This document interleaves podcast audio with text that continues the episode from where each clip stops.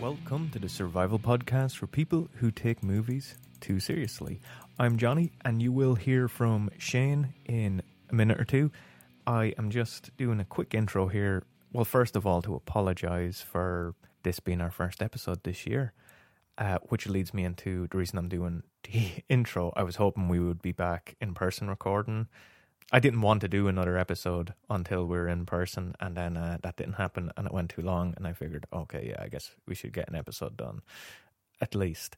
Uh, so we done another remote episode. And of course, it was full of problems. And so I didn't get around to editing it until just now. It wasn't actually that big of an edit. Uh, I just didn't feel like it because the work involved in editing the remote recordings. The biggest problem with this one was everything was out of sync. So every time you hear us talking, I literally had to go in and sync back up the clips because, I don't know, it was a mess. Anyway. Uh, actually, you will hear there's even points in the episode because I kind of only done uh, I only went over it uh, twice. Usually, I would do it a couple of more times, but uh, it is what it is. The reason I'm doing this intro though is because for some reason the first like ten minutes of my track was just uh, muted. There was no audio on it, and then it comes in like midway during a conversation. Not even ten minutes worth, a few minutes, but it meant there's no intro, so. I'm doing an intro now. So I will just be dropping you into like two, three, four minutes into the episode, like after our intro, uh, where I'm pretty sure I'm, I am complaining about recording remotely. So I guess I won't do it too much now. Uh, there's nothing really else to say. I guess the upside of this being so late up, we've already recorded the next episode uh, and it's very short because it was also a remote episode. And I made the decision that once we hit the hour mark, I'm... we're done. And I stuck to it. I just ended it abruptly. Because and now, even if there's major problems, that's not too bad of an edit. It's once you... Because, you know, like, if an episode's an hour long, just standard, any any podcast out there, if it's an hour long, that means probably four hours editing at the very least, if you just go over it once. Well, some people don't edit their podcasts at all. Some people don't need to. But generally, I think most people would spend at least four hours for every one hour of audio as just the absolute minimal amount of effort. If you want to do a decent job, you double that. Do a good job, you triple it. But when you're recording remotely and you're constantly encountering problems like everything being out of sync and like that distortion problem we had in the last episode, the Matrix episode, that just... you can triple all that time again. And the biggest problem with that is because I like editing is I, I still kind of enjoy editing, um maybe not so much audio as much as video, but it's the fixing problems that uh just gets really frustrating when you're just doing it for hours, because and then you just start to work slower. The longer you're doing it, the slower you you work. So my kind of way of thinking is, if we actually stick to just hour-long episodes when we do them remotely, I'll actually just get them edited quicker because I won't be spending as long getting annoyed with all the problems, and we'll actually get episodes out quicker. Uh, so it's like, you know, getting a two-hour episode every, like, six weeks or getting an hour episode weekly. But I, I hope we just uh, get back recording in person soon anyway. I don't think there's anything... Actually, there is a few things, a few other notes I have that I, I could throw in here, but uh, I've been talking long enough. So I will just drop you right into uh, mid-conversation as we started this episode. Definitely. People caring about it is over. Um, I know, with Omicron and stuff, I think it's I think it's burnt itself out at this stage. Um, the reason we started yeah. recording remotely no longer exists, period, basically, is what I was getting at. Mm. Oh, you froze a little bit, I think. Oh, yeah. Yeah, just the, the remote recording is a shit show. We'll try and keep this short anyway. Yeah. But I'm hoping we don't uh, don't have to do many more. No, I don't think so. I think we'll try and sit down next time. Yeah, I think we have to go back. Uh, it affects it a great deal, I think. And we, if we're still planning to do the tape cast, we have to certainly have to do that in person. Oh yeah, we were well, we going to do that. But I think we have to do so. With the way things are and how much yeah. work there is on me to fix episodes, yeah, just edit definitely. Them in general. I think we kind of have to just do them all in person anyway.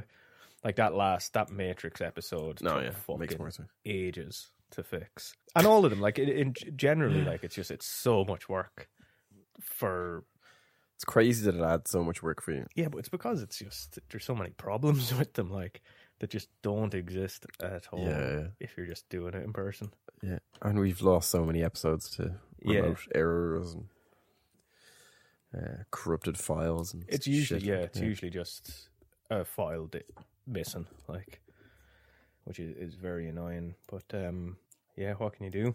Yeah. So Johnny, how have you been over the last three months? Have you been up to much? Yeah. Survived any scenarios? Not really. Worth mentioning. um, no. Well, I guess, as always, uh, I would take this time to... I was just leading into uh, ask for reviews. That's what I was going to do, yes. Um, we The last episode we did, yep. we didn't uh, read out any reviews. I had some ready, but we were having too much problems. We decided, fuck it. Uh, so I'm going to do that now. Oh, yeah. Even though they're all very old reviews at this point. Uh, from November twenty-ninth, this is from Brown Lamb. He said, great podcast from two guys that know their stuff.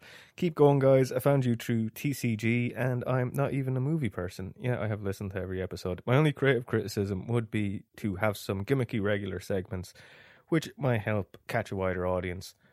Wish best wishes from New Zealand. I agree. We uh, did try doing segments before. We could never keep consistent yeah. with them. Um, And it's definitely something we could never do. It just with the yeah. remote recording, that's especially one that I wouldn't even I wouldn't even try our segments.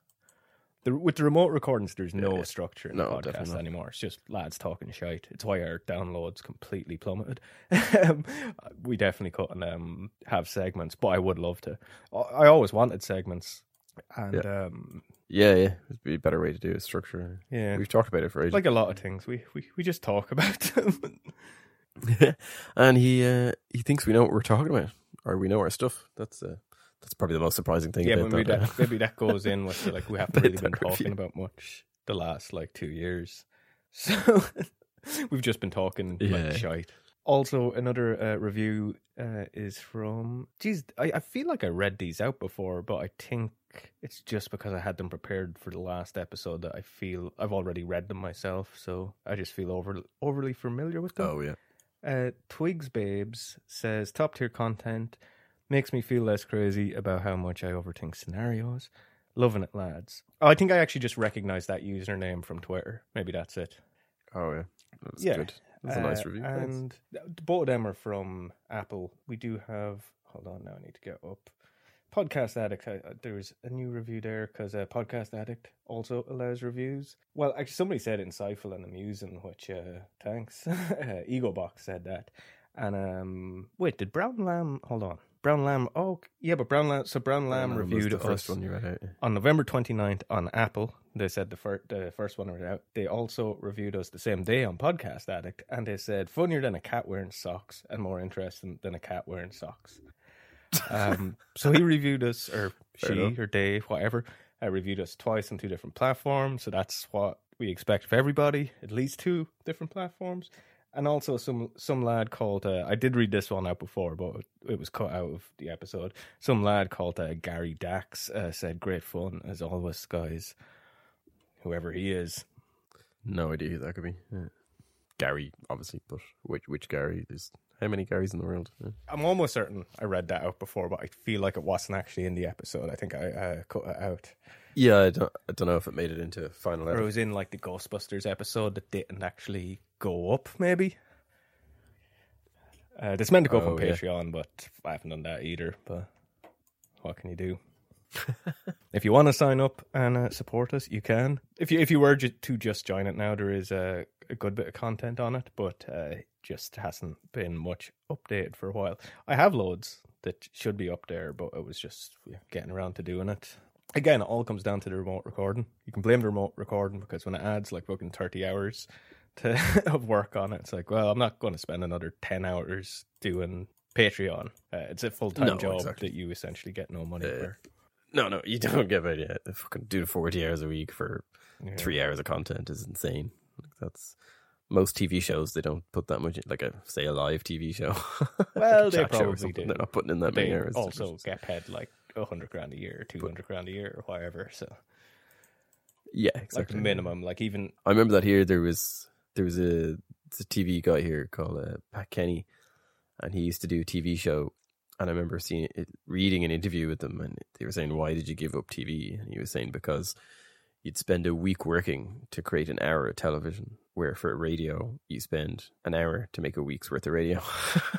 So he was like, "You literally they have a meeting on a Monday. What are we going to do this week on the radio? Okay, I can talk about that, and I'll interview that person, whatever." Like that was like as the host, that was his involvement. Where for a T V show, he said it was literally like a week of yeah, work for, yeah. to produce an hour of television. So he just didn't see the point, the effort. Like I was like, that was, that was a really good way of putting it. Yeah. So the whole point is, yeah, it shouldn't take that long to like for doing a. The fact that it's yeah, taking that just long, recording is crazy. It isn't. Um, it's not the same recording it. Like you kind of always have to watch. You're not talking over somebody, and re- I find recording it much more difficult. It kind of depends on the night too. It, like it always just depends on how your internet connection is. It's like, uh, yeah. or how Zencastr is handling it that night, because like sometimes just like the the tiniest, like a millisecond of a difference, just ruins the flow entirely. I can get it, like in this yeah. as we're recording now, I can tell that it's a problem between both of us, like that there's a tiny bit of a delay. Oh yeah, yeah. No, I definitely. Oh, you think? Like, I don't. I'm very conscious of. I hear if we're like we'll, we'll be one of us will be about to say something and then stop, and then the other one does the same, and then you're kind of waiting for a response, and there's a long gap. It's yeah, it's, it's terrible. I get you. But what can you do? So, Texas Chainsaw Massacre. Uh, I assume most people have probably seen this. Uh, nineteen seventy-four classic, directed by Tobe Tobe Hooper or Tobe Hooper. I think he goes by Tobe Hooper. But um, I always thought it was Tobe because it's just spelled T O B E. I thought the same thing when I was watching the, the credit coming up. I was like, Tobe Hooper. I was like, that is a really odd name. Yeah, no, but it is Toby. Um, but I guess it's like, you know, Kobe Bryant. Oh, it's yeah. not Kobe Bryant, but it's spelled the same. Yeah, yeah. Spelled Kobe. Um, written by Hooper as well and Kim Henkel. Um, Henkel was uh, involved in all the sequels, whereas Hooper was only really involved in the second one. He directed the second one. But oh, yeah. I've only, uh, I think I've seen one of, isn't there a remake? There's a later remake, isn't there? There's a bunch of, like, there's yeah. a remake and, like, prequels to the remake and shit like that, yeah, yeah. and there's recent sequels that are meant to be sequels to the original and stuff. Oh, yeah. It's the messiest franchise ever. I think there's nine films now in total. Right. And so, okay, so there's Texas Chainsaw Massacre, and then two was Tobe Hooper, and Texas Chainsaw Massacre two is fantastic. It's pure eighties schlock. For, it's a comedy. Oh, okay, cool. I must give it a go. So. Like Dennis Hopper is in it. Dennis Hopper plays the uncle or father of Sally from the first one, trying to track down the family and kill them. Oh yeah. And they're living in this like underground, like an old missile missile silo or something that's dug into a mountain. And um, it basically ends with Dennis Hopper with like three chainsaws having a, a duel with letter Leatherface. And I think he might have a flamethrower at one point. That's brilliant. Uh, it's bonkers. But then there's Texas Chainsaw Massacre three that I think it ignores two because Leatherface dies in two. And then there's like the next generation. And then there's no films for years. And then there's the remake. Yeah. And then there's a prequel to the remake. I don't know why they didn't just do a sequel straight away. But then there's Texas Chainsaw Massacre three D, which ignores, which is a sequel to the original and ignores all everything else. Oh, okay. And then there's and then there's a prequel to Texas Chainsaw Massacre three D, so a prequel to the original. Yeah. But it's also just called Leatherface, even oh, though Texas yeah. Chainsaw Massacre three was released as Leatherface. And now Netflix has another one coming out that's another sequel to the original, but it ignores all sequels, including the recent sequel to the original. Oh, yeah. So it's the new one. They've done the classic thing, which loads of horror franchises seem to be doing now, is their newest movie is the f- sequel to just the first movie. But Texas Chainsaw Massacre already done that in two thousand thirteen. Yeah. Is what I'm saying. Yeah. But now they're doing it again and ignoring the sequel. They done a sequel that ignores everything in two thousand thirteen, then done a prequel to that, and now the new sequel is ignoring both of those. So basically, te- the first Texas Chainsaw Massacre has three different spin-off sequel franchises. And then there's a remake as well. And prequels. That's crazy. Yeah, there's one prequel in the original timeline and a prequel in the remake. There's also an unreleased sequel that'd be an entirely different timeline that ignores everything other than one and two, called All American Massacre. Oh, okay. Uh, but it was never released, so I guess it doesn't count anyway. Yeah, that's hilarious. There's... It's so fucking messy, and none of them really... Like, one and two are the only ones with any sort of continuity. Yeah, because I haven't watched this, like, only the other day, and I know I definitely... It's one of those things I definitely watched it at, like, half eleven, twelve o'clock at night when I was, say, fifteen, and sort of thing of, like, change the channel when my yeah. mum walked into the room. And um, I, I one hundred percent did not see the first... half hour, because the whole first half hour where they're kind of in the van, like, was all new mm. to me. And they meet the guy, the hitchhiker, and all that kind of stuff. Like, all that was totally new to me. I haven't watched it. And but how their their house looks at the end, like the dinner scene, and then the very end, which is like the very ending shot of of Leatherface, like, throwing the chainsaw up in the air, kind of doing the weird dance and stuff. In my mind's eye, that looks really different. And I assume it's probably from some other version of the film that I just kind of, maybe I'd seen bits of or trailers from or something. But I just remembered it looking very different, you know. Um, yeah, I think they kind of do a similar thing in Texas Chainsaw Massacre, like, for the Next Generation.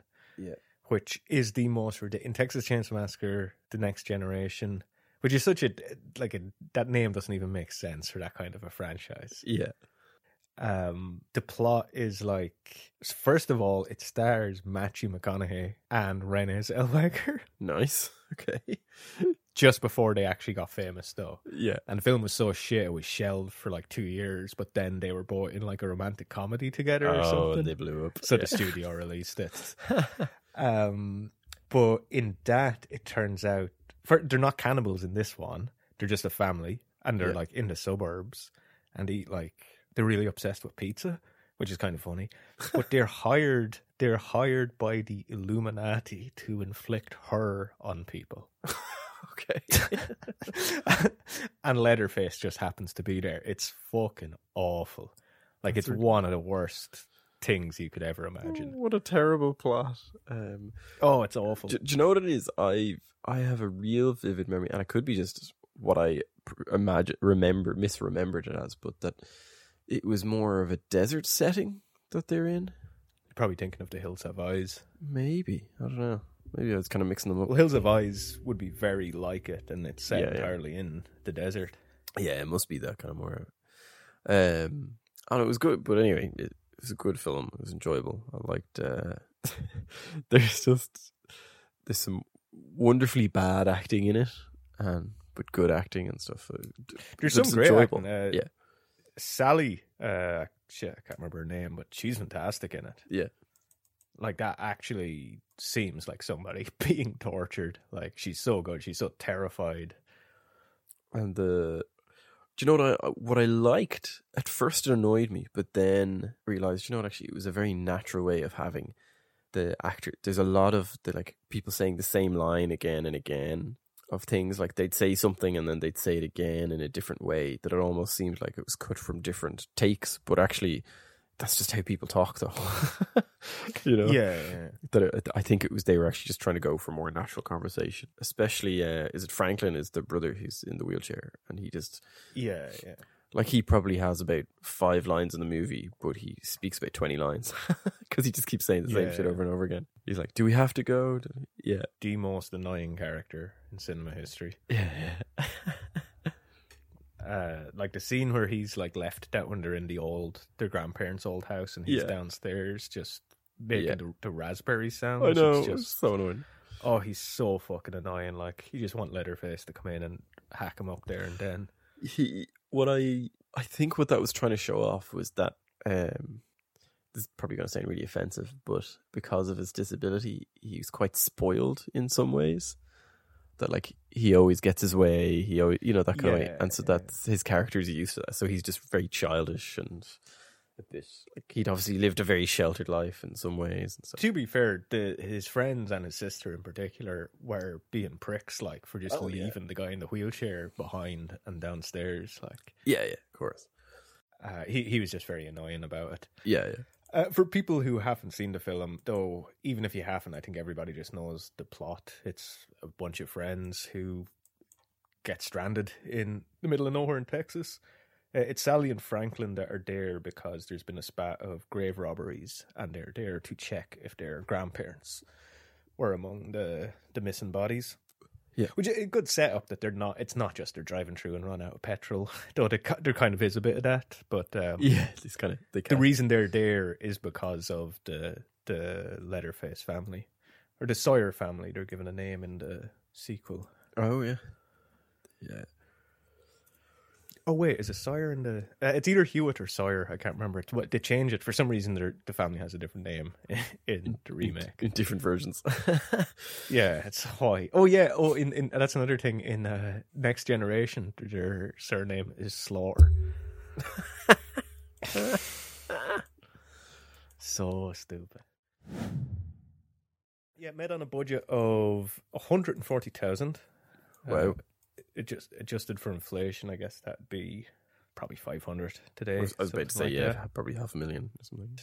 Now, actually, going back to that, so a budget of one hundred forty thousand, but there's probably actually a bit more on screen because now this hasn't been confirmed, but rumor has it because so there was a there's a big Hollywood production being shot around the same time, like near them. Oh, as in okay. Literally across the road from where the farmhouse is. Yeah. And I think it was like something like a Clint Eastwood movie. And so they would go, they would sneak onto their set and use their catering services. That's a really smart way of doing a guerrilla film is uh, really benevolent. It's just sync up with another production so you can use yeah. you can use their set, their expensive uh, set dressing and catering and yeah, y- yeah. use a bunch of their extras that who don't know their... Because, you know, in like... You could be well, an extra. That's what Roger Corman used to do. Yeah, he would like be working as like a a cameraman on like big studio pictures where they'd all be shoot, shooting on a on sets on a soundstage, and then he would just like come in at night with his own small cast and crew and shoot his movies. That's genius, just reusing sets and stuff. Hmm. Um, but even like, but I suppose it wasn't like he was sneaking. Like they probably knew what he was doing. Yeah. And it was fine. Yeah. Can you imagine? Can you imagine? Uh, I don't think any production would let you do that now.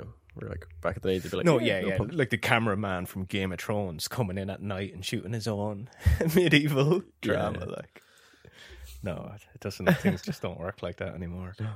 Which is kind of a shame because if sets are built and they're there, like you might as well use them. That's what I think. Yeah, yeah.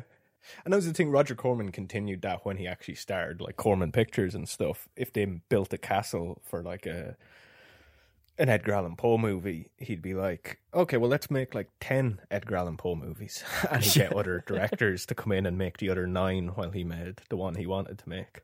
Why not? Like, it makes complete sense. But yeah. but, I, but I keep thinking that, like, I've, I've a couple of ideas for short films I want to make. And I think, oh, well...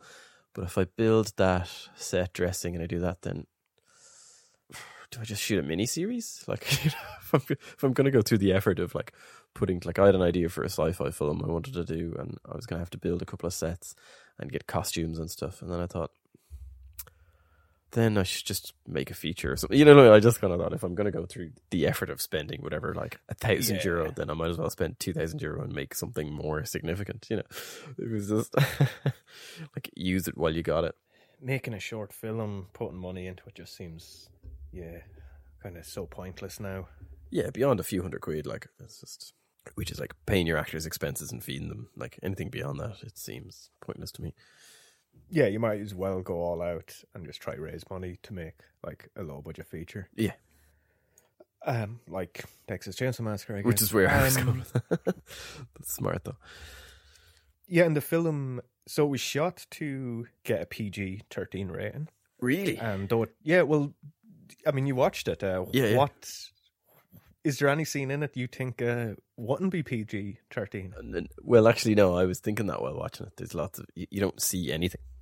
It's, yeah, yeah. Like, it's completely... And, like, Tobe Hooper was very aware that, like, the me-hook scene where Leatherface puts the first girl on the me-hook, um, he called... When they were, like, block, he was blocking out that scene, he had, like, a friend that worked at the censor board, and he called him up. He called him up to describe the scene to him just to make yeah. sure that it would be P G thirteen, how to shoot it to oh, be yeah. P G thirteen. and it was confirmed that yeah, that that would what he had planned would work. Uh, but still, when he uh, submitted it to the censor board, they gave it an X rating. Wow. Which, for all intents and purposes, pretty much means your film's banned because no theater chain will pay will play an X-rated film. Yeah. X-rated essentially is like porn. Yeah, that's what I was just going to say. Yeah, it's far more than R-rated or anything. That's... So you could get like drive-thrus and, you know, in porn theaters, but porn theaters won't play it because like there's no actual nudity in it. So yeah. Like, well, that would mean people are coming in to jerk off to people dying, and uh, even we don't want that. Uh, but he, he made some cuts and was able to get it an R rating. But the version we'd see, the because the D V D and the Blu-ray is his yeah. original cut, so that's the cut that got the X rating. Oh yeah, that's, I think that's what I watched, was Blu-ray. Yeah.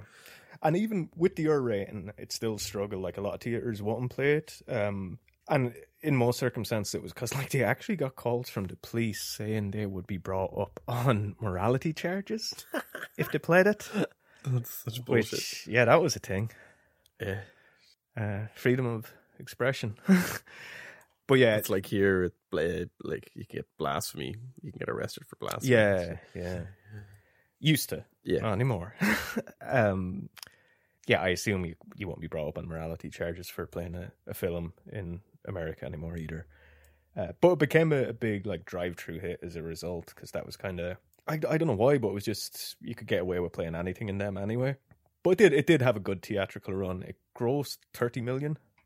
It was wow. pretty good on a one hundred fifty. Time, so yeah, wow. yeah, one hundred forty grand turned into thirty million. Pretty good. That's really good. Yeah. Um, it did though. It uh, probably made more, and also of that thirty million, the cast and crew saw nothing of it because they, yeah, of course, they got um in with a, a pretty dodgy company with uh, mob connections, and so obviously, yeah, they, they didn't see much of the profits, but also it probably made a lot more than thirty million too.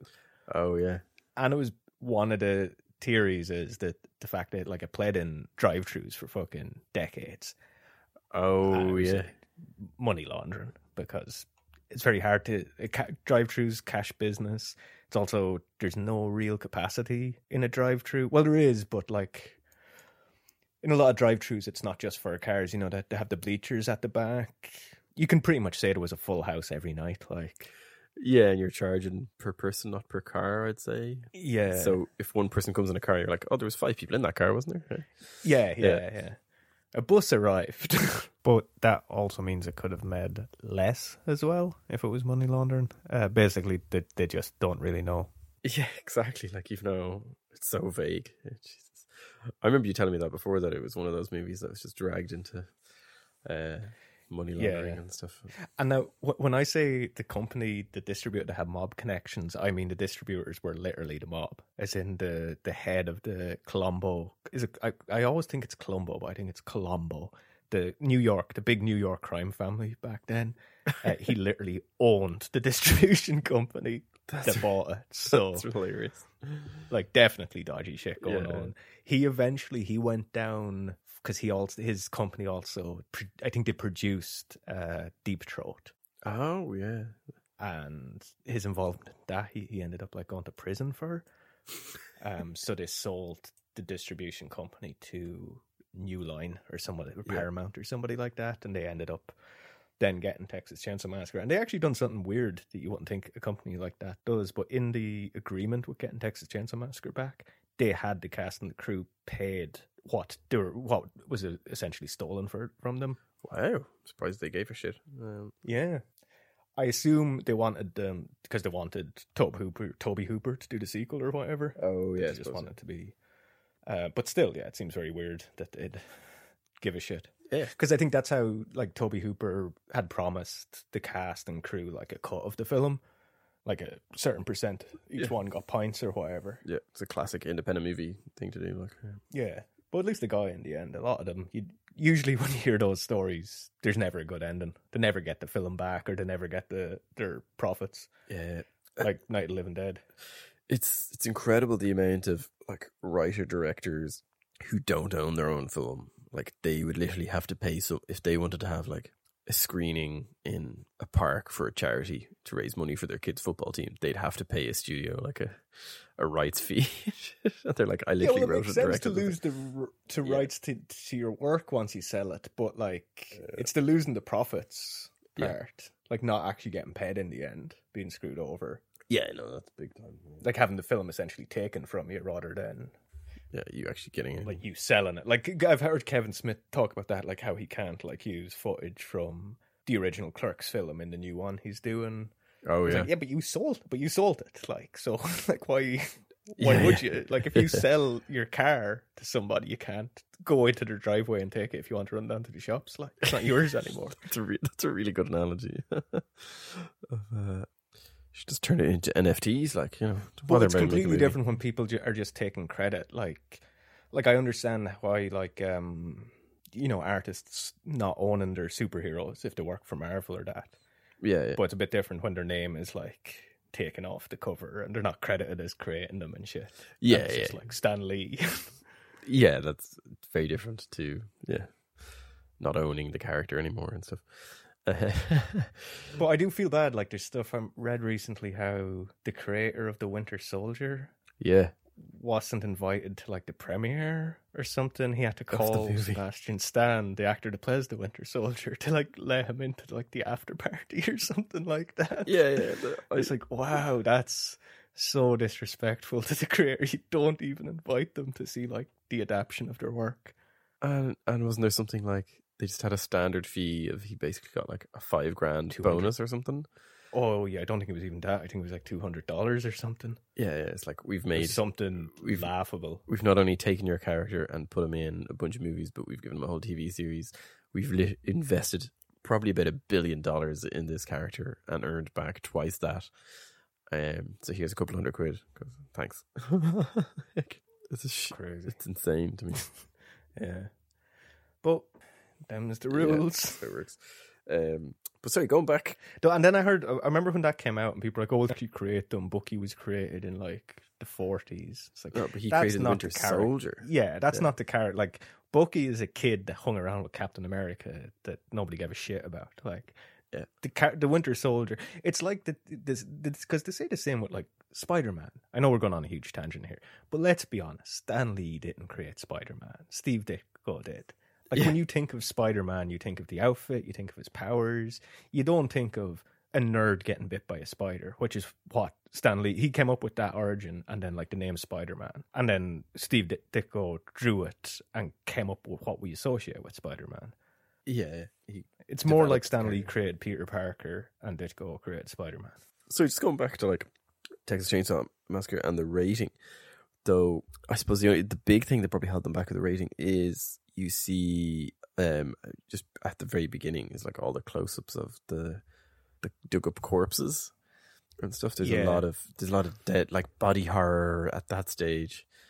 Um, you see, I think that's the kind of stuff you, you, you typically can get away with. Yeah, like you you'll actually you'll see worse in, in the Goonies, and that's P G thirteen. It's like the, the censors typically have a bigger problem with violence than showing dead bodies. So like you can show like a pile of even in, in like old war movies, like you can show show a pile of bodies on the battlefield, but you can't show how they got there. Used to yeah, be kind of the typical anti-violence as opposed to yeah. anti-death, I suppose. But I think it's just tone. I think mostly with Texas Chainsaw Massacre, it's just tone. Yeah. To be honest, I, I agree with them mostly. It probably isn't a P G thirteen movie. Like, no, I wouldn't give it P G thirteen. Uh, I wouldn't, like, if I had a... Because P G thirteen essentially means, like, a parent can decide... Anybody can go see it if a parent's with them, and it's advised not unless they're thirteen. Oh, yeah, like but, under twelves. Like, yeah. yeah. Like, yeah. And that's great. Like, I would say...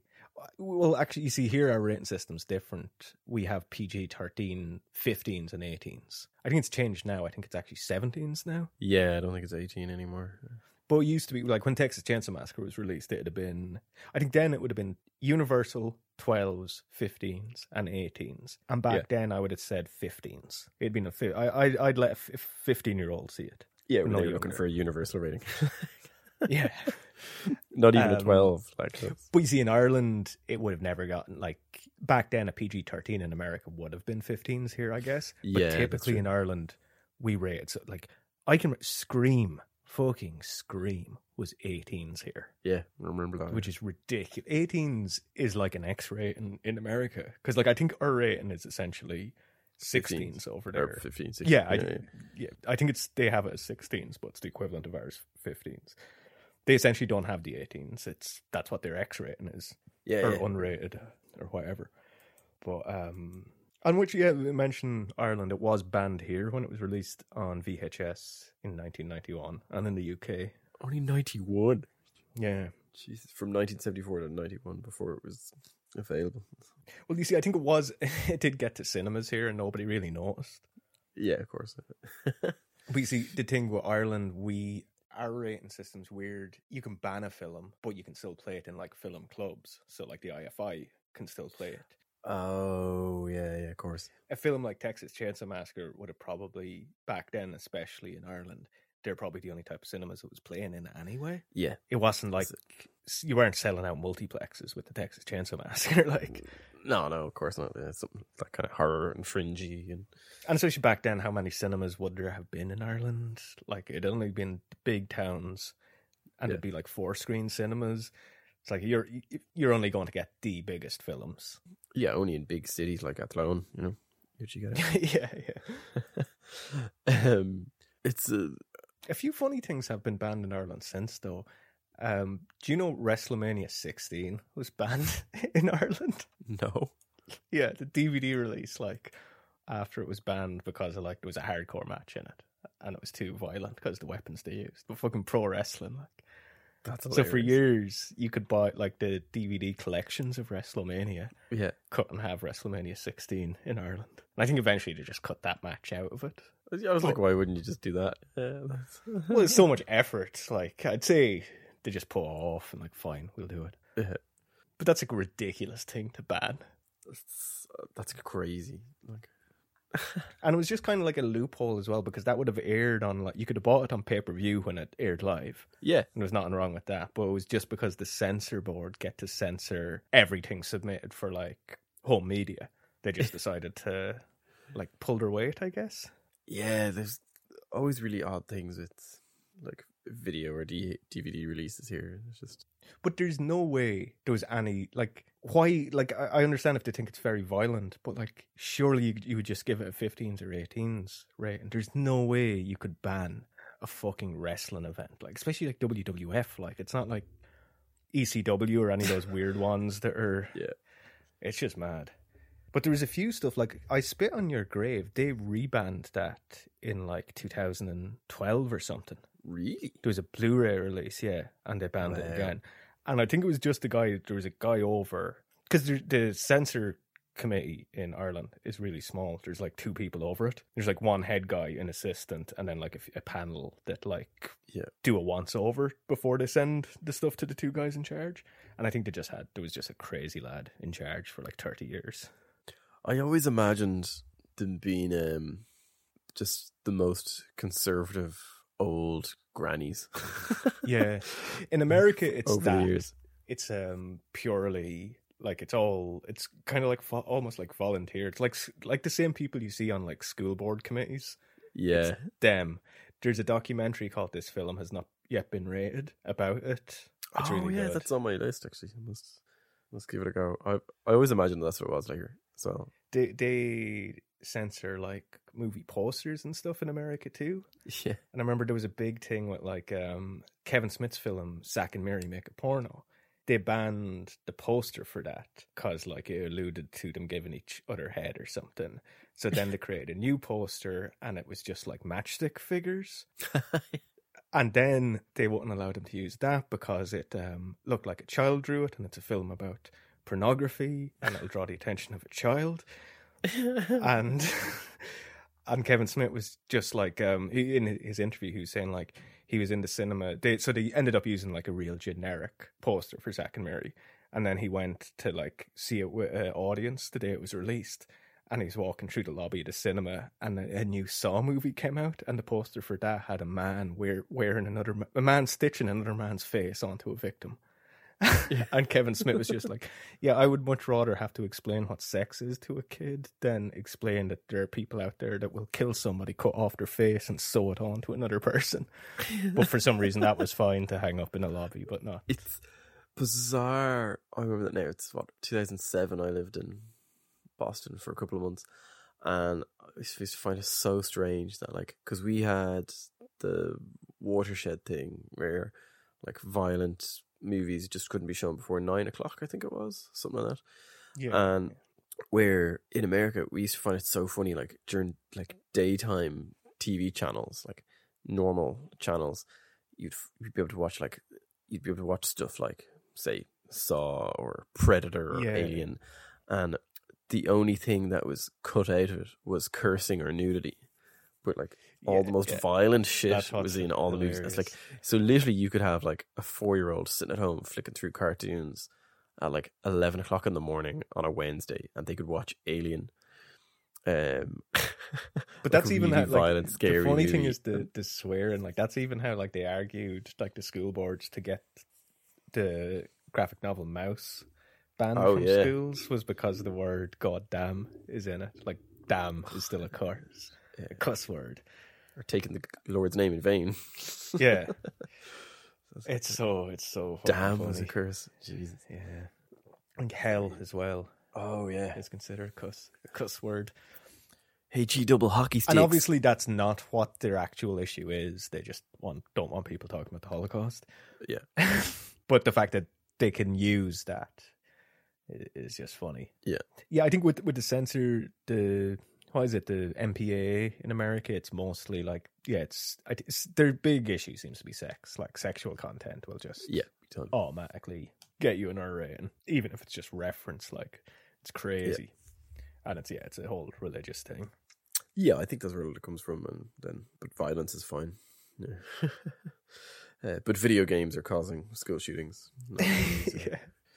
Uh, but yeah, Texas Chainsaw Massacre was given the X rating because of violence. But I think that's just like an it's especially bad. If you look through the list of the lists of films that were banned in America versus the the films that were banned here or in the U K, say. Oh yeah. It's usually like sexual content or anti-Christian, I guess. Yeah. Like all the, a lot of Mon- Monty Python stuff and um, yeah.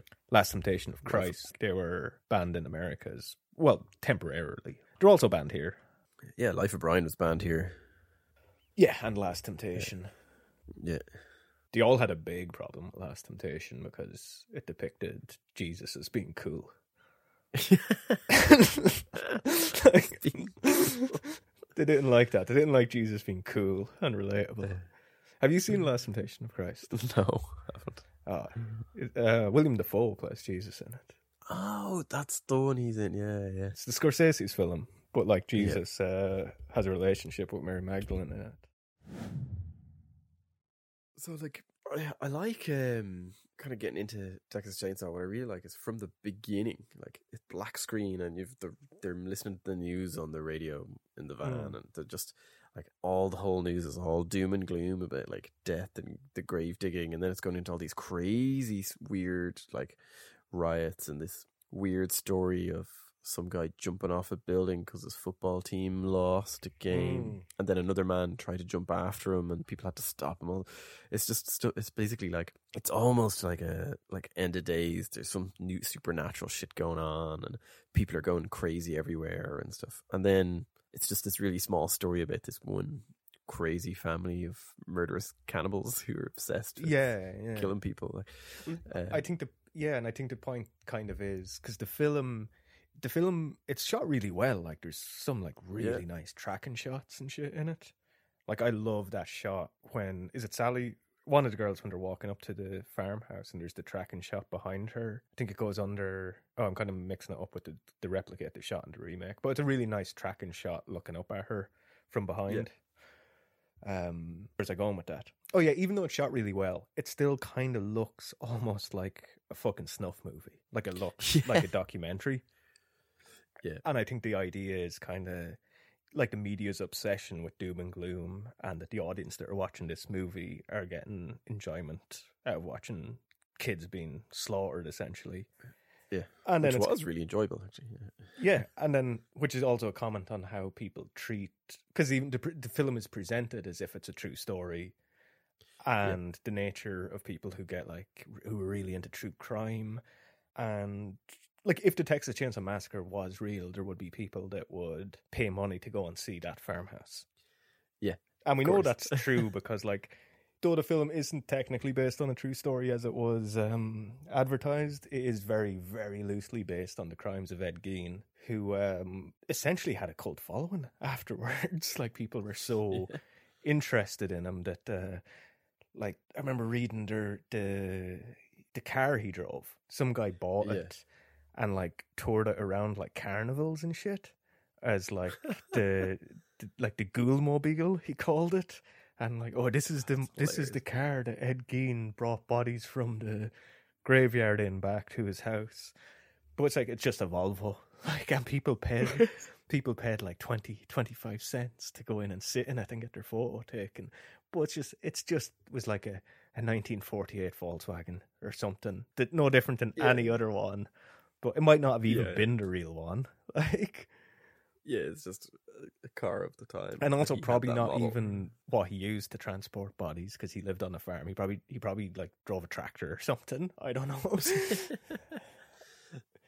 But and like I, I think eventually they had to like just burn that house down because it became like a tourist attraction. Oh yeah, I remember hearing that. That it's just uh, that's that's quite common in towns where there's been a killer that they just they burn down the house of the killer or they. knock it down, like de- demolish it or something, because it's yeah. just it just creates too much unwanted attention from. I was from actually people. thinking about this recently because um, what do you call him? Uh, ah, the guys the Clintons had killed. Epstein. Epstein, oh. yes, yes. I don't know if it was the Clintons. just, that's that's that's what I heard. But I love. How I I knew who you meant when you said that. Well, I said it, and I was like, "Oh, sure, he he won't know. Sure, that could be that could be any number of people." The guy the Clintons had killed. I I was tempted to answer with something like that. Yeah, Epstein's uh, New York townhouse sold recently. Oh yeah, but like you can't. Who buys that? Because you can't live in it. Yeah. But obviously that. Like, have you seen his townhouse in New York? Like, it's an old, like a gorgeous old, like, Victoria. It looks like fucking Doctor Strange's, what do you call that place? Oh, really? Uh, so, like, obviously they're not going to tear it down. Because you're like, okay, yes, yeah, a horrible man owned this place. Horrible things probably happened in there. But, like, this is a significant part of history, this building. Like, so we can't tear it down. Like, I what you can't. I understand tearing down Ed Gein's house, but you can't tear down, like, a fucking two hundred-year-old... townhouse in New York. New York townhouse. Yeah. It's probably a terraced building as well, so it's not like... Yeah. I imagine it just has to become a business. Like, maybe it just becomes... You, you put a bank in there or something. Like, nobody can live there anymore. Yeah, yeah. It just can't be a house anymore. No. But you could probably get away with, like, making it a business. Would you work in that bank, would you? Well, would you live in the house? Is the bigger one. Much easier yeah, to work no, in the bank. No. But what if it's free? They're just like, look, we need some, like... The market value has gone down. We just need somebody to live in it, to look after the place. You can have the place for free. Turn it into like a women's shelter or something, maybe. That might be... Would that not be the worst thing you could do? Is that not the weirdest thing? Yeah, well, I think it... But is that not... Like, it's just a building, you know what I mean? It's... Well, I agree. It's just that's... But then why not just live in it? So then you would live in it, because yeah, it's just yeah. a building. Yeah, I'd probably... bleach the place top to bottom and then repaint yeah. everything. But I like, mean, yeah, that's yeah. not. I think I definitely would give it a bit of a clean, but yeah, yeah. I'd be inclined to do that with any house I'd buy because you'd never know. You never know where Bill Clinton left some stains. Well, would you live, say, like Ed Gein's house? If you were buying a house, you're getting it at a good price, and it was this big farmhouse. Um, yeah, you found out the guy that lived there like robbed something like sixty graves and killed two women. In the house, how would you feel? I think that's pretty fucking metal, don't I? uh, I just wouldn't tell my wife. Mm. I'd just be like, got this, got this great place, real cheap. that, that's the thing with Ed Gein too, actually. So he's not actually a serial killer, technically. Oh yeah, because he only killed two people. I say only, like, ah, sure, sure, he only killed two people. Should we all make mistakes? But she was in a three before you were a serial killer or something. As I think I learned that from Scream. I think Dewey says that in Scream. Yeah, it's a sequence. Uh... Uh, I think the, the criteria for a serial killer is, yeah, it has to be more than three or more people over a long period of time, and there has to be a cooling off period. Oh, yeah. So if you killed somebody today, tomorrow, and the day after, I think you'd still technically be a spree killer, not a serial killer. Oh, yeah. Because it could still be yeah, argued yeah. that you're just having, like, a breakdown, that you snapped. Yeah, yeah. There, ha- there has to be, like, I don't know if there's a certain, if they have a certain number of, like, days or weeks, but there has to be a cooling off period before yeah, you become yeah. a serial killer. But it's interesting because Ed Gein became, like, the standard of the sort of cliche of a serial killer, like, middle-aged white man who lives alone. Like, that's what every yeah. episode of C S I, even though he's actually notable because of his kind of singularity. It's actually like most serial killers tend to actually be married and live in a double life. Yeah. It's just funny. Or they're a family of insane inbred lunatics. Yeah. But it's funny how like a lot, like most of the, what people think about as like, I, well, I guess you'd call them tropes, but yeah. not tropes because it's what people think happens in real life. But a lot of the, the things people think about serial killers is completely wrong, and it's informed by like bad cop shows. Like even because the idea that most serial killers are white is a big one. Like the, typically it's a white man. Oh yeah. But according to the F B I, for every, everything that they designate as a serial killer in America, it's fifty-two percent were white males. Wow. Which is a little bit over half, but also they make up the majority. The majority of the population is white. It's like seventy-five percent. So, yeah, yeah, so if most were white, then it should be closer to seventy-five, but it's fifty-two. So that's incredible. Oh, in proportion to population. Yeah. That's, yeah, that's crazy. And I guess depending on where you look, uh, the makeup of black serial killers differs according to... I've seen it reported as being twenty percent, but according to Pathways for Investigations, which is like the F B I like field manual, it's thirty-eight percent. Whoa. Or it might really? be thirty-six. It's in or around that, um, but it's quite high. It would be like, technically, they'd be over overrepresented in either case, I think. That's crazy. But is that convicted and proven, or is that... oh, that's only... The, all of them are yeah, only yeah. convicted and proven. I know, yeah. Um, I don't know. I mean, I, if, if they didn't catch them, I don't think they could know what uh, race they are. No, I meant to say, like, yeah, is that just because they're more likely to prosecute black men or something? You know, that um, do they actually have the evidence, or do they just decide, oh, the killer was that guy? Like, I think it's very hard not to prosecute a, a serial killer. No, that's what I mean. Is it was was a case made against someone? Just, you know what I mean? Um, they just decide, oh yeah, we'll blame it on. Oh, I think all these women are killed by the janitor, like in the building, not the rich guy who lives in the penthouse of the building. I think typically, like serial, like I don't know if any. Do you think anybody's ever been wrongfully convicted as being a serial killer? Yeah, well, yeah, sorry, that's a good point. Uh, I definitely people get wrongfully con- convicted for murder the whole time, but I think when it comes to yeah, serial killers, serial I doubt killer, it's yeah. ever actually happened. Like maybe back. Before the nineteen forties, when people didn't bother investigating shit, it probably happened a bit. But I don't think, especially yeah. especially with the advent of forensics, I don't think it would have yeah. ever happened. No, I think the reason you have that um, kind of myth in popular culture is probably more got to do with, well, A, it's probably safer, but also when you look at the most infamous Uh, serial killers, they probably are all white, and pro- because they probably got away with it longer, that's how they became more infamous, because they probably weren't looked at uh, with as much suspicion. Like, had Ted Bundy been a, a different race, uh, people might have given a better description of the guy they saw hanging around a college dorm the night uh, a bunch of girls were killed. Like, so basically they'd have just been questioned a lot earlier, have more scrutiny put on their alibi, and therefore just not become as famous, like, I guess. It's one thing to have a fucked up alibi for one murder, but it's like, you have a fucked, fucked up alibi for these twenty-two murders. Um. Yeah, and normally like serial killers only get caught usually in the act. Or like on the way to commit the act. Yeah. Like almost all of them get caught in the act. Like Ted Bundy caught in the act, Dahmer caught in the act, Gacy was caught in the act. Yeah. Like nearly all of them were caught in the act. Because they'd reached a point where they were just so like far gone and cocky and just...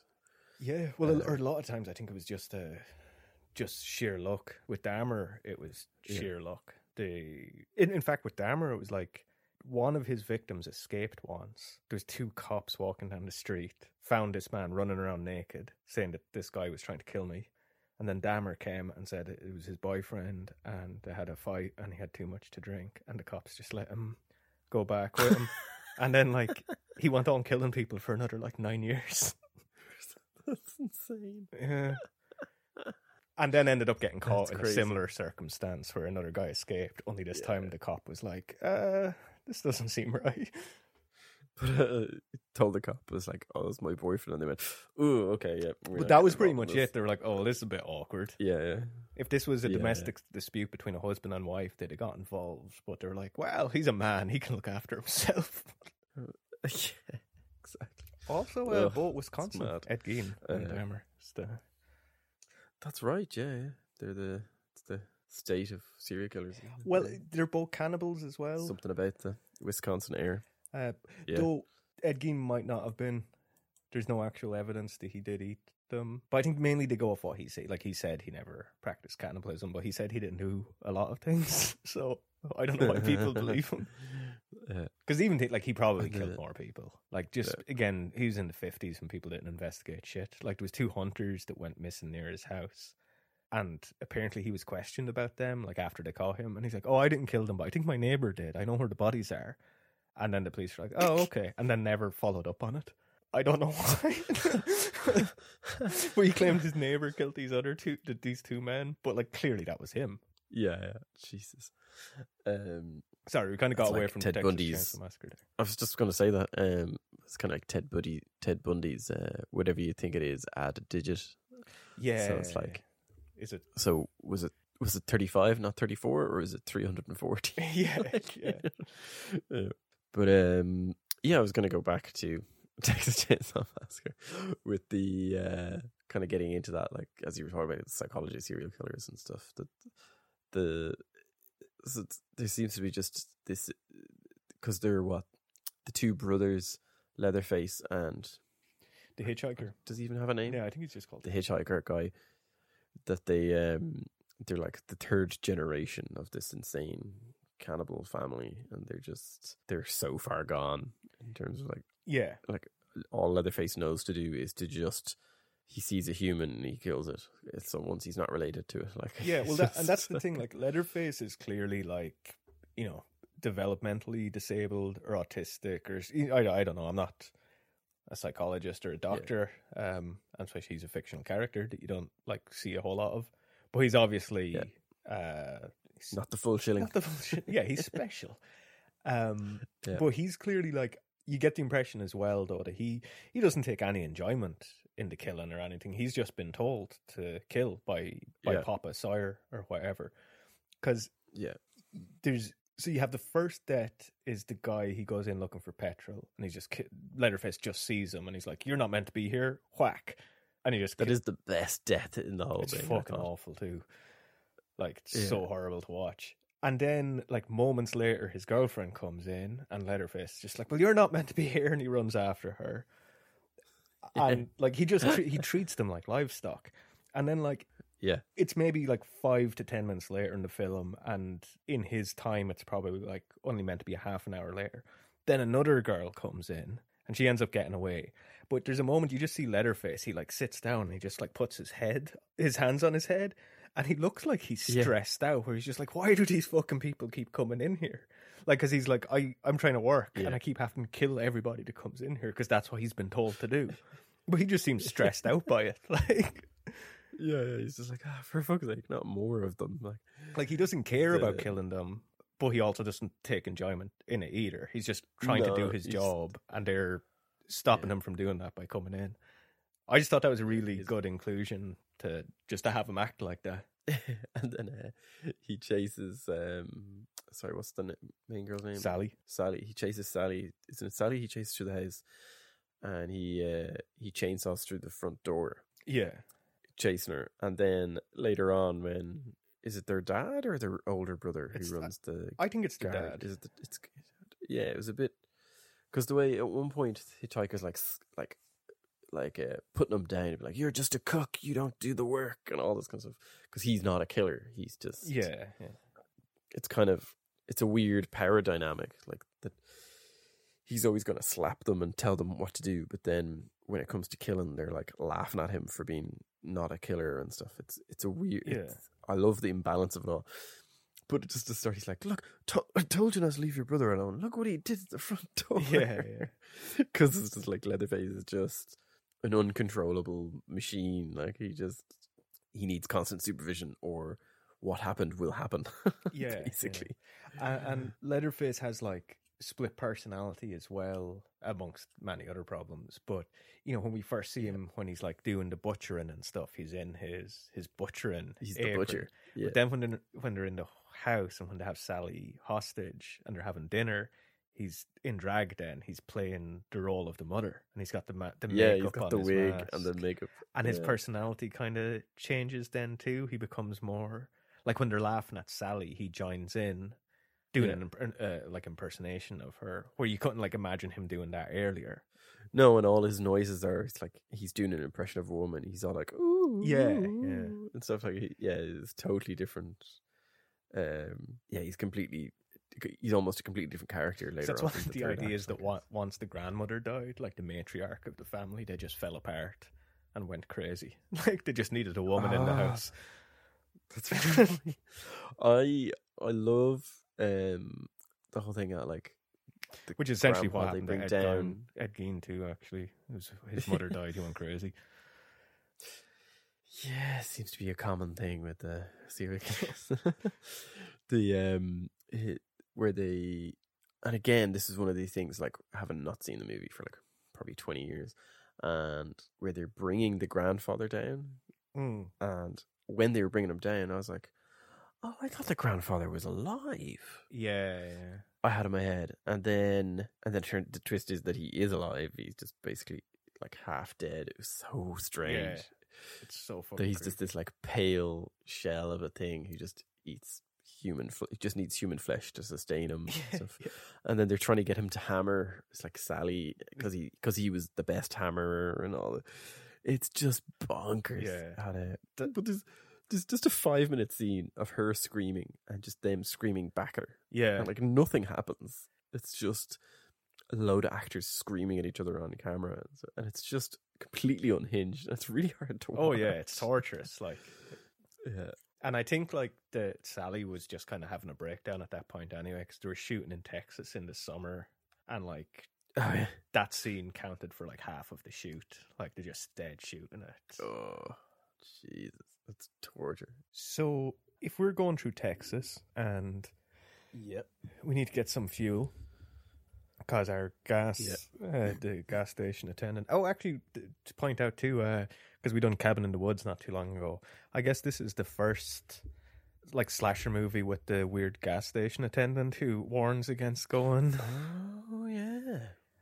But um, where's it going with that? Oh yes, yeah, so I said we're looking for gas and we. Uh, come across an old farmhouse, and we are in Texas, remember that part. Uh, do you just yeah. walk into the house saying, hello, anybody home? Fuck. Yeah. Um, you just know there's a motherfucker there waiting for an excuse to blow your head off for trespassing. Yeah, exactly. I I was kind of thinking about this as I was watching the film. I thought, oh, well, the first mistake was picking up the hitchhiker, but actually, how the events go, it's completely irrelevant to what ends up happening to them, because then they still would have run out of fuel, and then they still end up at the house, which is the, the Sally and yeah, um, which kind of mean- Franklin's grandparents' house, which seems to be neighbors with the Leatherface's family.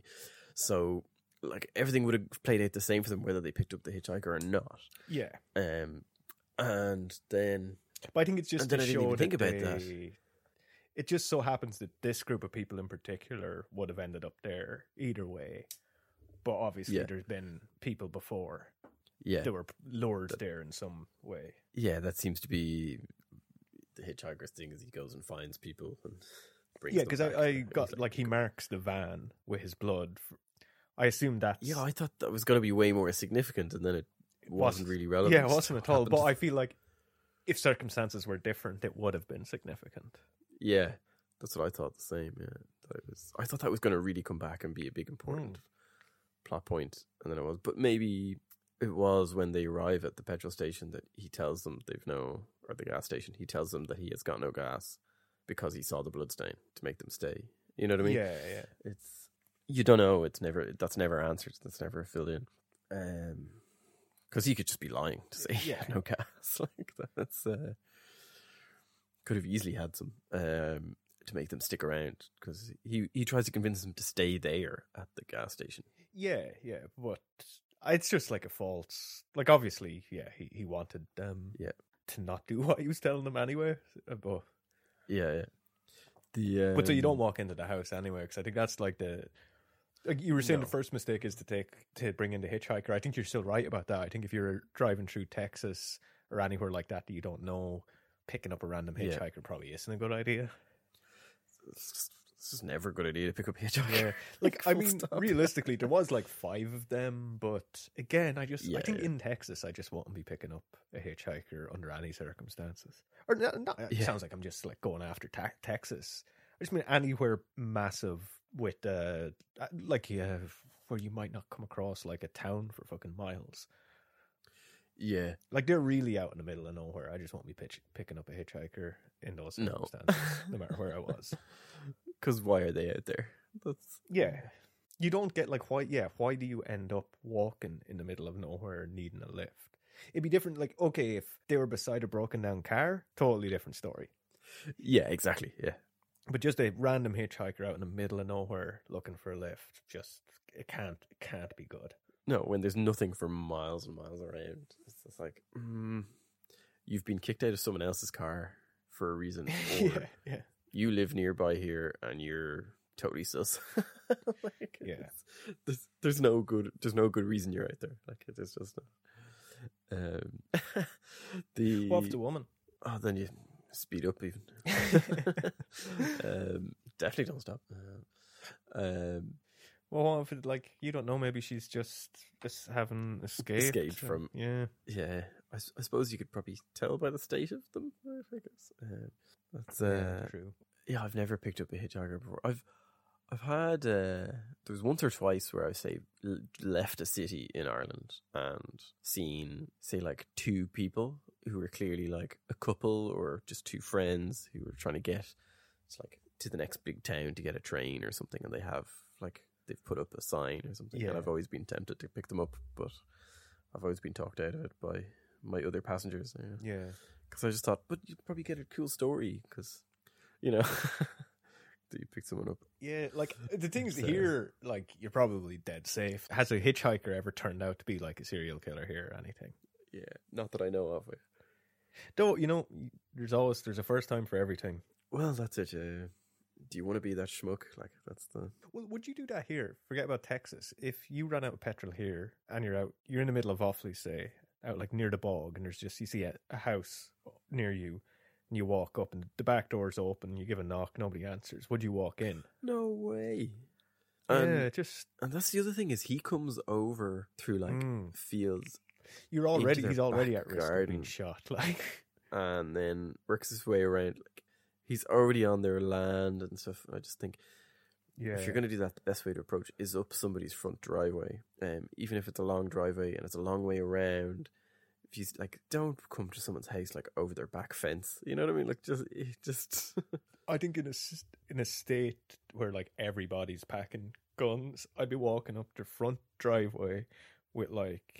You know, maybe in my underwear so as they know I wasn't hiding any weapons with my hat, like waving a white flag, you know, just to make sure I wasn't going to get shot. Shooting, yeah. And that might get me shot. I'm standing in my underpants in their, in their yard. Yeah. They're like, there's a, it's like, Sally, there's a pervert at our front door. He looks European. Yeah. Looks like one of them queer commie Europeans. Um, so, uh, but yeah, no, walking into people's houses uh, that you don't know, definitely not good. No, but like, especially in Ireland, I would definitely, uh, like, I'd go. For, I'd, knock at the front door and you step take a few steps back from the door and just like be like, oh, I'm so sorry to bother you, but uh like, do you have a phone or whatever, like you look you need you know, my car is broken down, my phone's dead, whatever it is. It's just it's and I haven't eaten another human in at least so three days fucking... um that scene, just how quick, like Leatherface just sees him and just straight away his reaction is just hammer to the head, like doesn't think twice. It's so brutal. And then I, I love that. I feel like that was an exception at the time. Is Leatherface and clo- closing mm. the door, pull on the slide door. It's like, to me, it is such a sort of thing you see in a yeah. very more modern movie, like post like nineties, early two thousands onwards. It, that sort of th- that quickness, yeah. you know what I mean? That I that, that really surprised me actually rewatching it again, because because I'd remember it as soon as it happened. I was like, oh yeah, he does the cool door slam thing here, like you know, uh, before he just before he did it, and um, but it's. It's so fast. It's yeah. like it's so shocking. It's crazy great. too. Like all the deaths, um, like all, the three deaths of the three friends, the t- the first three, like they all happen like in the space of like ten minutes, and then there's like a little bit of time with Sally and Franklin yeah. looking for the friends. Then Leatherface pops out again, kills Franklin, and it's still only been about. It's still only been a few minutes. That's another that. great like, death. Pretty much. There's the first act, then everybody dies in fifteen minutes, and then it's just Sally being tortured, like it. it Yeah, yeah, for like forty-five minutes or whatever. Uh, Nobody escapes and gets to hide. Yeah, there's yeah. none of that scene of somebody hiding in a closet as Leatherface is looking for them or anything like that. Well, there's a bit of it, but not. I'm thinking about it now. It is Sally. Yeah. She jumps through two windows in that house, doesn't she? Is it Sally? No, no it's the sorry, other girl who jumps she through one jump... window. And then she yeah, jumps through yeah, another one. After. Sorry, yeah. And that's where I was confused with, is it...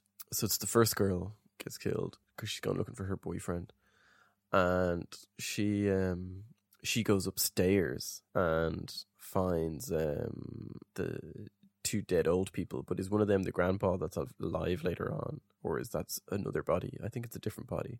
It's way more decomposed. No, it's the, it's the the grandpa and the grandma, and she's just completely decomposed. Oh, it is him, is it? Yeah, I couldn't remember. So how do you think you would uh, do going up against Leatherface, considering he um he's about six five, I reckon? Yeah. He's got to be like two hundred fifty pounds. He's got a chainsaw. He's got a chainsaw. He's also, I imagine he feels pain. It doesn't seem like he registers it. Yeah, he just keeps going. and uh, uh, The chainsaw is a big factor. I think, like, re- realistically, somebody, like, running after you, swinging a chainsaw, it probably slows them down quite a bit. It does take yeah. out any uh, any chance you have of getting close to them with a weapon yourself. Like, unless you have a gun. Yeah. There's you've, no you've no defense against a chainsaw. Yeah, like, even if you get your hand on... Because, like, you are... You're in, like, an old farmhouse. There's going to be a barn there with plenty of weapons you could, like, defend yourself with. Yeah. But you can't get close to somebody with a chainsaw. Even if you like have a spear and get like are able to fucking gut them with it, like they're gonna drop that chainsaw. It's gonna swing uncontrollably. You're probably still going to get your get your head cut off. Like I, I was gonna say something get... like a spear or a long pointed stick or something. Yeah, yeah. I was gonna say it's your only hope, but still, it'd be a bad. I think it'd just be a bad idea to like go one on one with anybody with a chainsaw, just because it's. Very unpredictable what could happen. Yeah, I think I think your your best bet is to run and hide. Like even try and get into like a barn, get up to a next level of barn. So he has to climb up a ladder with the chainsaw. That you know you just try and yeah try and put distance between you. And then he, he has an obstacle that's harder to climb with the chainsaw. So he has to turn it off. And then maybe you have a chance of jumping him before he has a chance to restart it at the top of. Or you know what I mean? Like you gotta. Or he has to put it on standby, I suppose, or just take his finger off the trigger. Like you just got. Well, at that point, you're kind of best to just run and keep running, rather yeah. than like go close yourself off in any way. I think if you're like sticking around the farm yeah. at all, your only kind of hope would be if you're going to like actually set a trap. Yeah, because uh, at least like he's he's not very intelligent, so you could probably lure him into a trap pretty easily. But you don't know that as well. That's the thing. You know what I mean? In his intelligence. You don't know that. Well, anything we've ever covered, we, you wouldn't know it in the context of the film. I know, yeah, yeah. But... No, I just, no, I was just thinking specific. Yeah, he's, um, and especially for Sally, like her introduction to him is they're they're heading towards a house in the dark looking for their friends, and then just this giant man with a chainsaw appears and starts just mm. hacking into her brother. Like you, just, oh man, it's fucking terrifying. Um, And that's a really good jump scare as well when he appears uh, in front of them at that stage. Yeah, yeah. Um, and you are expecting it, like you're waiting for it to happen. Yeah, it's still it's surprising. Built up too. And it's yeah, kinda, that's how it should be done. Kind of going back to what you were saying with the rating, uh, I thought it was it was very prevalent in that scene, but it was still really effective. Is when he's hacking into um, Franklin, the different angles he's putting at the chainsaw, and then Franklin screams and stuff, but you never see anything happen to Franklin. You know what I mean? Yeah. And yeah. But it's still really effective the way they do it, because um, it's all a lot of it is your imagination. Like you're you're imagining what a, that saw looks like going into Franklin at that angle, and it's uh, it's really really smart actually the way they do that. The, yeah, it is a, a particularly terrifying way to go, isn't it? Getting just a chainsaw through your through your abdomen. Yeah, and it seems to take him ages to kill Franklin. That you're just like, oh my god. Yeah, like he's screaming. Horrifying. Like he, he has clearly put that chainsaw through Franklin's torso. It's about three or four times at that point, and Franklin's still screaming. And you're just like, oh my god, yeah. That's awful. But like, you're feeling all of that and very much still alive. Yeah, we see people like he's been disemboweled, and that isn't actually that's like. It's not as quick as a death as no. people think it is. Like not at all. Like you're still only talking like a minute before you just pass out from blood loss. But I think people think that it's like instant, and that minute is going to going to feel like a lot longer. Yeah. It's particularly brutal. Who got the best, the quickest death in the film? I guess it's your man at the start with the hammer. Yeah, like, like that. Like instantly, like he's yeah. Because the second girl is still alive in the freezer. She essentially dies of shock. Yeah. So she's been alive for she's been put on a meat hook and shit, and left alive and put into a freezer. I don't know if she's left alive or if Leatherface didn't just have time to finish the job or whatever and locked her in the yeah. freezer. But she had a pretty bad Franklin. Her, her Franklin, I guess, had it worse. One of them. The first guy probably got the, the quickest one, which is. Yeah. Terrifying that like the guy that got the hammer through his head like it, it was still like five swipes like uh, but it's just the first one just knocks him to the ground. He starts just seizing it's just, yeah it's, he's it's done enough. He's pretty much gone at that point, you'd imagine. Yeah, and like but, but you you as a victim you've no idea what just happened. Like you're and you're you're go- you're not going to know whatever happens after that, you know what I mean? Yeah. that, with that kind of a hit it's uh oh Do you, do you think he could uh, survive being hung on a meat hook? Because um, I think the idea like is that he do, it only is meant to go through like muscle, so it won't kill you. Yeah, I imagine it's one of those experiences of you'd survive it, but you wouldn't want to. Yeah. Also, like I'd imagine that's because there's some of those things where you think like your body is probably in so much shock that you don't actually feel it. But the fear of what, like, you're now hanging from a meat hook, like, that, yeah. that might be worse. There's probably nothing you can do as well at that point. Like, no, you'd have to, like, it'd be true muscle. You'd have to be able to, like, lift yourself off it, which I don't think you, that'd be what would, that would be when it'd start to hurt. Like, that's a, that's actually a trap in one of the Saw movies where a guy is, wakes up and he's hanging, he's got, like, hooks in him. And he doesn't, because oh, yeah. they're only through the muscles, so, like, he doesn't really feel it. But he has to yeah. pry himself out, and that's where the pain starts to, to register because uh, you start to tear yeah. the muscle as the hook comes out. Oh Jesus! Uh, the like, because I was even thinking about like, yeah, she gets put on. It kind of looks like he puts like her right shoulder into it, and then even if you had the strength to pull yourself up with your left shoulder, like the muscles going across your shoulders, and so it's just so weak. Oh. It's going across your back and stuff. You probably couldn't do it. Yeah. You know? yeah, and can you pull your whole body weight up with just one hand, you know, with one shoulder? And yeah, that's, uh, and then getting yourself off the hook cleanly in one go, like, it's, it's not very, it's not going to happen. Yeah. Like, you would need somebody else helping you off it. They could just, because you wouldn't be able to force yourself to do it. That'd be the trouble. No, it's you like need the power of your. You need the power of your legs. You need someone to you at least lift you with the legs or something, you know, or well, put a student under you or something. Not even the power, but it's like the ripping off a Band-Aid thing where you just can't yeah. inflict that damage to yourself, whereas if somebody else just fucking does it and get, yeah. get, get it over with, you might be okay. But that's the only way you could get yourself off a fucking meat hook. Like. Um, so I suppose the big thing is, yeah, do you go? No- you, you just don't go knock on the door in the first place. You don't go knocking at the, on the door, but I feel like they. Well, well, that is the thing. Yeah, like if they didn't go knocking on the door, well, essentially, let's like if they didn't need to go looking for petrol, this story wouldn't have happened. They'd have gotten away. Yeah, maybe, or the car was marked, so maybe they'd have been caught. There was another plan down the road to stop them anyway. You don't really know. Well, I just think so. Say you, say your man decided didn't decide to, or he thought, oh, there's a house over there. They have fuel. Do you hear the generator? Yeah, we could ask them for some. And then the girl's like, "This is Texas. You can't just walk up to someone's house. You'll be shot." And he's like, "Yeah, yeah, no, you're right." Um, and then they go back to the house, and then they all realize they gotta wait for the gas station to have gas the next morning or whatever. So they all end up sleeping in the van that night, and then Leatherface and it comes for them that night, you know. Yeah, it's just yeah.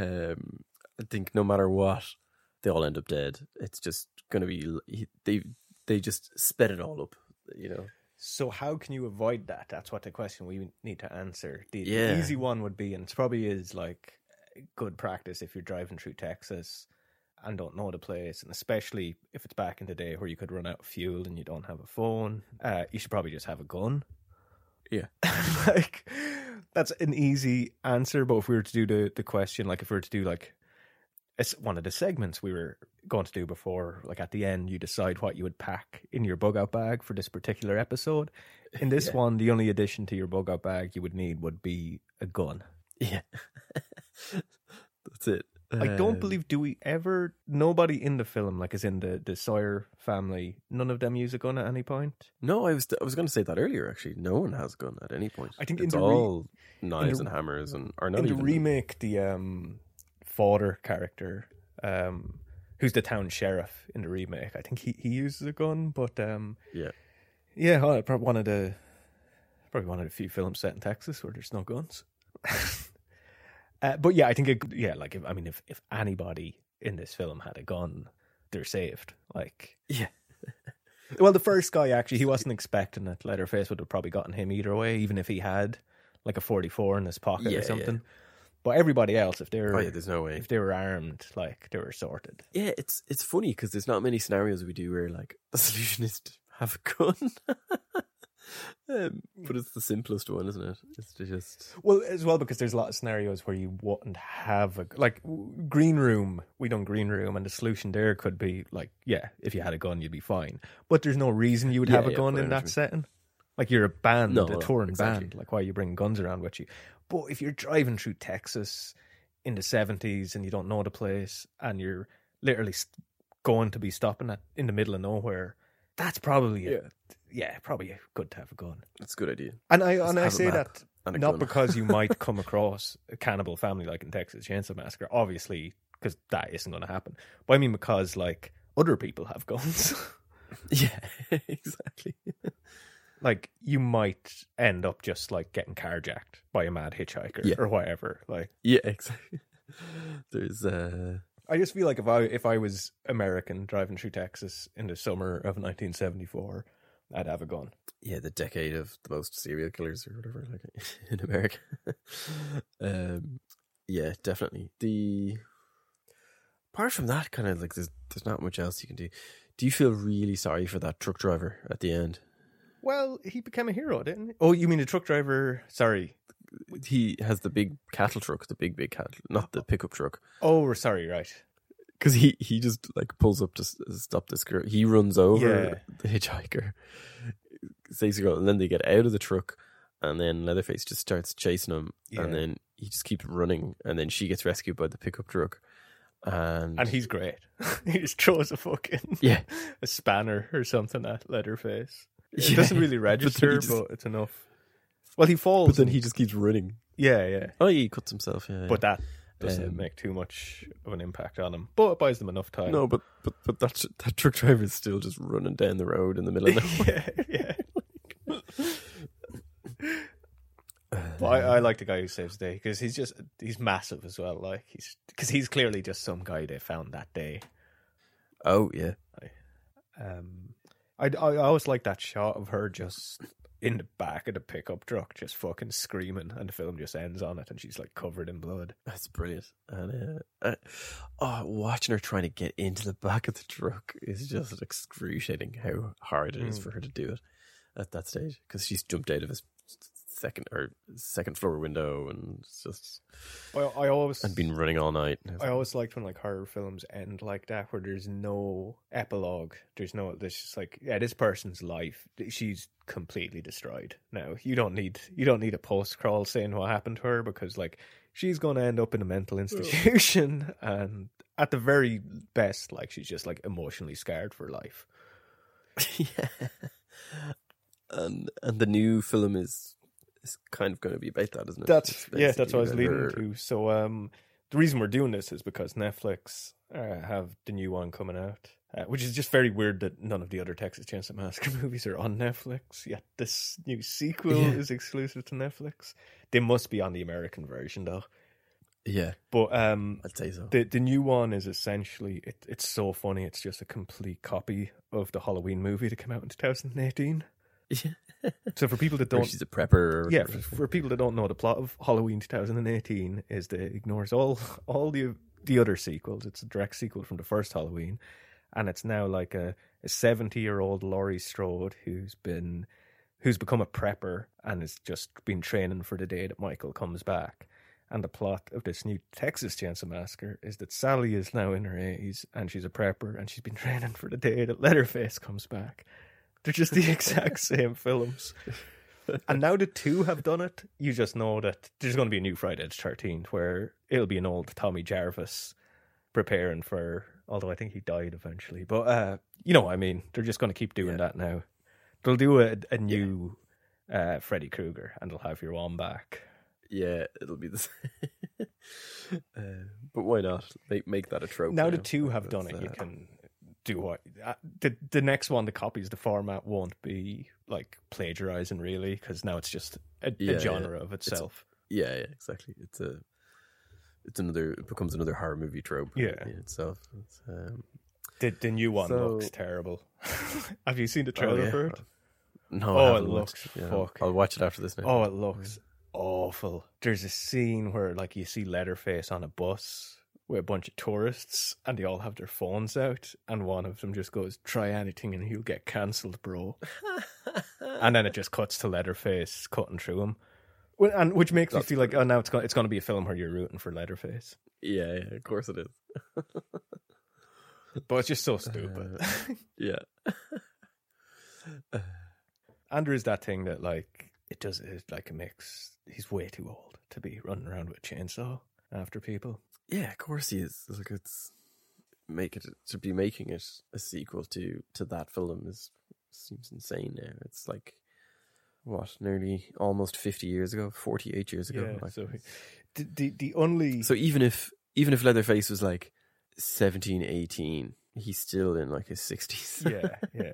Like the, the I think the youngest he could be would be about sixty-two if you go under the if he was meant to be a very, because like he he might just be very big for his, he could be fourteen, and like a lot of like fourteen year olds with certain health issues, yeah, like he could just be very big for his age. But then you also think, well, that probably with that comes other health issues that would mean you probably wouldn't live to be sixty.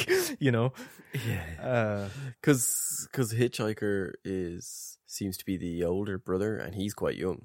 Like that actor, yeah, comes across as very young. Like he's he's like twenty, twenty-one, maybe. Brother, yeah, definitely. Well, he well he was left in charge. Yeah, I don't know whether he's whether he's older. But I would you would assume he's older because he was trusted to be more.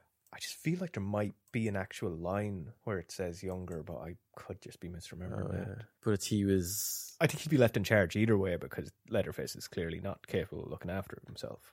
Yeah, exactly. Sorry, I was trying to find a way to phrase that. Um, that he was the one left in charge, because Leatherface can't be in charge. Um, but he's completely unhinged and insane himself. Yeah.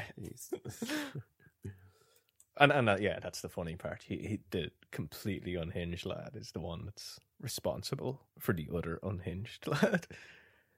Yeah. Well, Leatherface and like was he was he, is only following orders, so he's like, probably not actually that dangerous if they just tell him don't kill people and don't do this, you know? Yeah, yeah, that's true. So the hitchhiker was the one just going off digging up graves and making human body sculptures for the fun of it. Yeah. Or is it meant to be implied that he's he's taking body pieces to bring them back for them to eat? No, I think the, the grave robbing is probably just a pastime. I don't think that they're making yeah, chili yeah. out of them, because that's the other thing. So it's yeah. like the chili that they're eating in the, the gas station is obviously human meat, right? Yeah. So like Franklin and them, they get barbecue from that place, so they're eating human. Do they? Yeah, they get bar. They don't they? Yeah, I think they get barbecue um, from that place.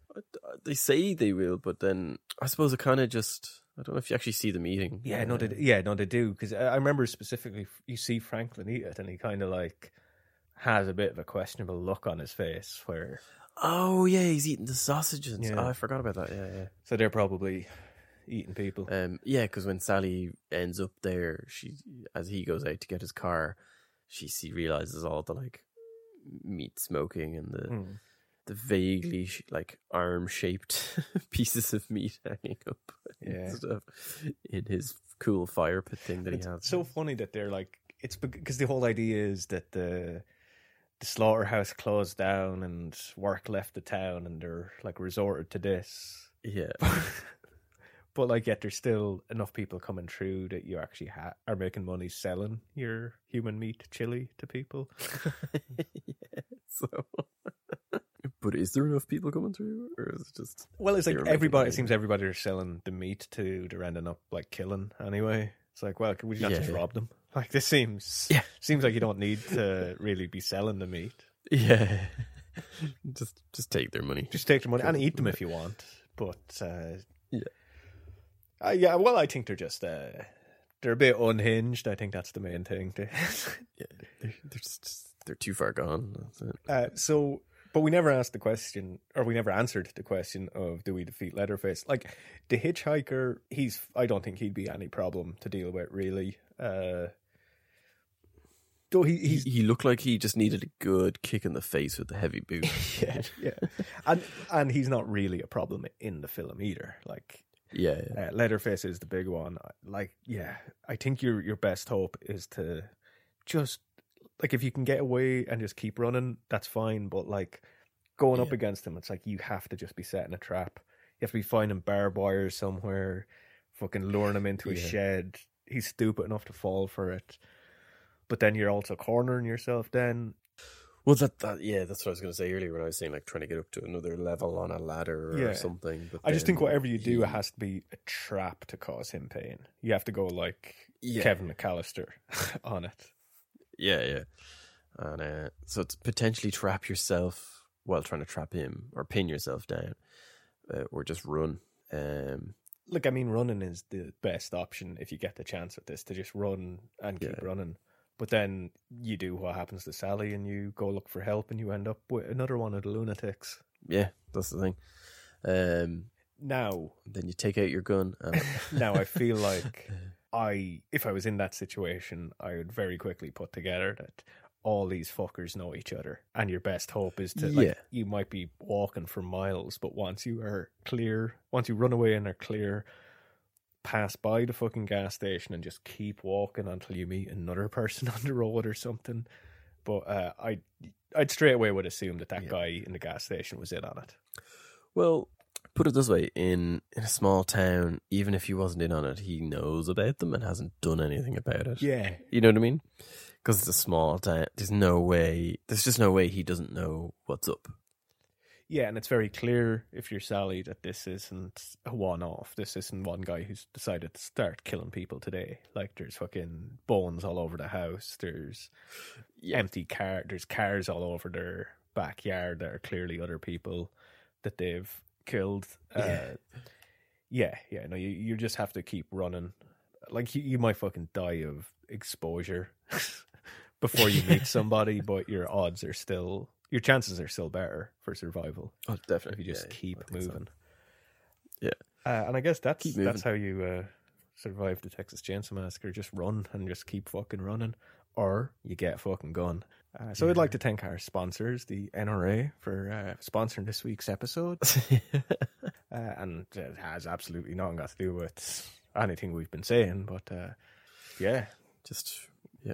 Well, I don't know. How, how would you do a sponsored ad for the for the N R A? Like, what do you ch- check out? N R A dot org, where you can... I don't even know what the N R A do. Like, what would they be sponsoring you for? I think they're just a lobbyist group. Yeah, oh, that's it. So, yeah, yeah. They are just a lobbyist group, but like, yeah. talk talk to your um, local senator or councilman about how you think your right to uh, your Second Amendment rights are so as important. Well, usually it's what else. The N R A they they set up another company for some unrelated thing that's just like a loop that loops around to talking about guns. Right. Like they'll get involved in some completely unrelated, like anti-communism fucking thing. Now I'm on the N R A website for some reason. Yeah, no, like, uh, you gotta just keep fucking running or get a gun. Like, you're in Texas at least. Uh, like, I, somewhere in that farmhouse, there probably is a gun somewhere. But that would mean going, going yeah. into the belly of the beast. So your best chance is to run if you don't have a gun yourself. And I think that is pretty much the only way to survive the Texas Chainsaw Massacre. I can't think of any. Yeah, because, like we said, there's lots of things you could try and avoid doing, but... The, that group's fate was kind of inevitable no matter what decisions they made. Like, even if they didn't go into the farmhouse, they were going to be killed that night. They were like, there's yeah. just, it was going to go down. Like, there's, uh, it's inevitable. So just run. Yeah. So I think we'll leave it there. Uh, I think we've said all that can yeah. be said. Uh, I might watch the, the sequel when it hits Netflix. I probably won't, actually. It looks terrible. But uh, we'll be back soon with, uh, I don't know what we'll do next, but uh, we'll we'll update you on Twitter. Until then, have a nice apocalypse. Yeah.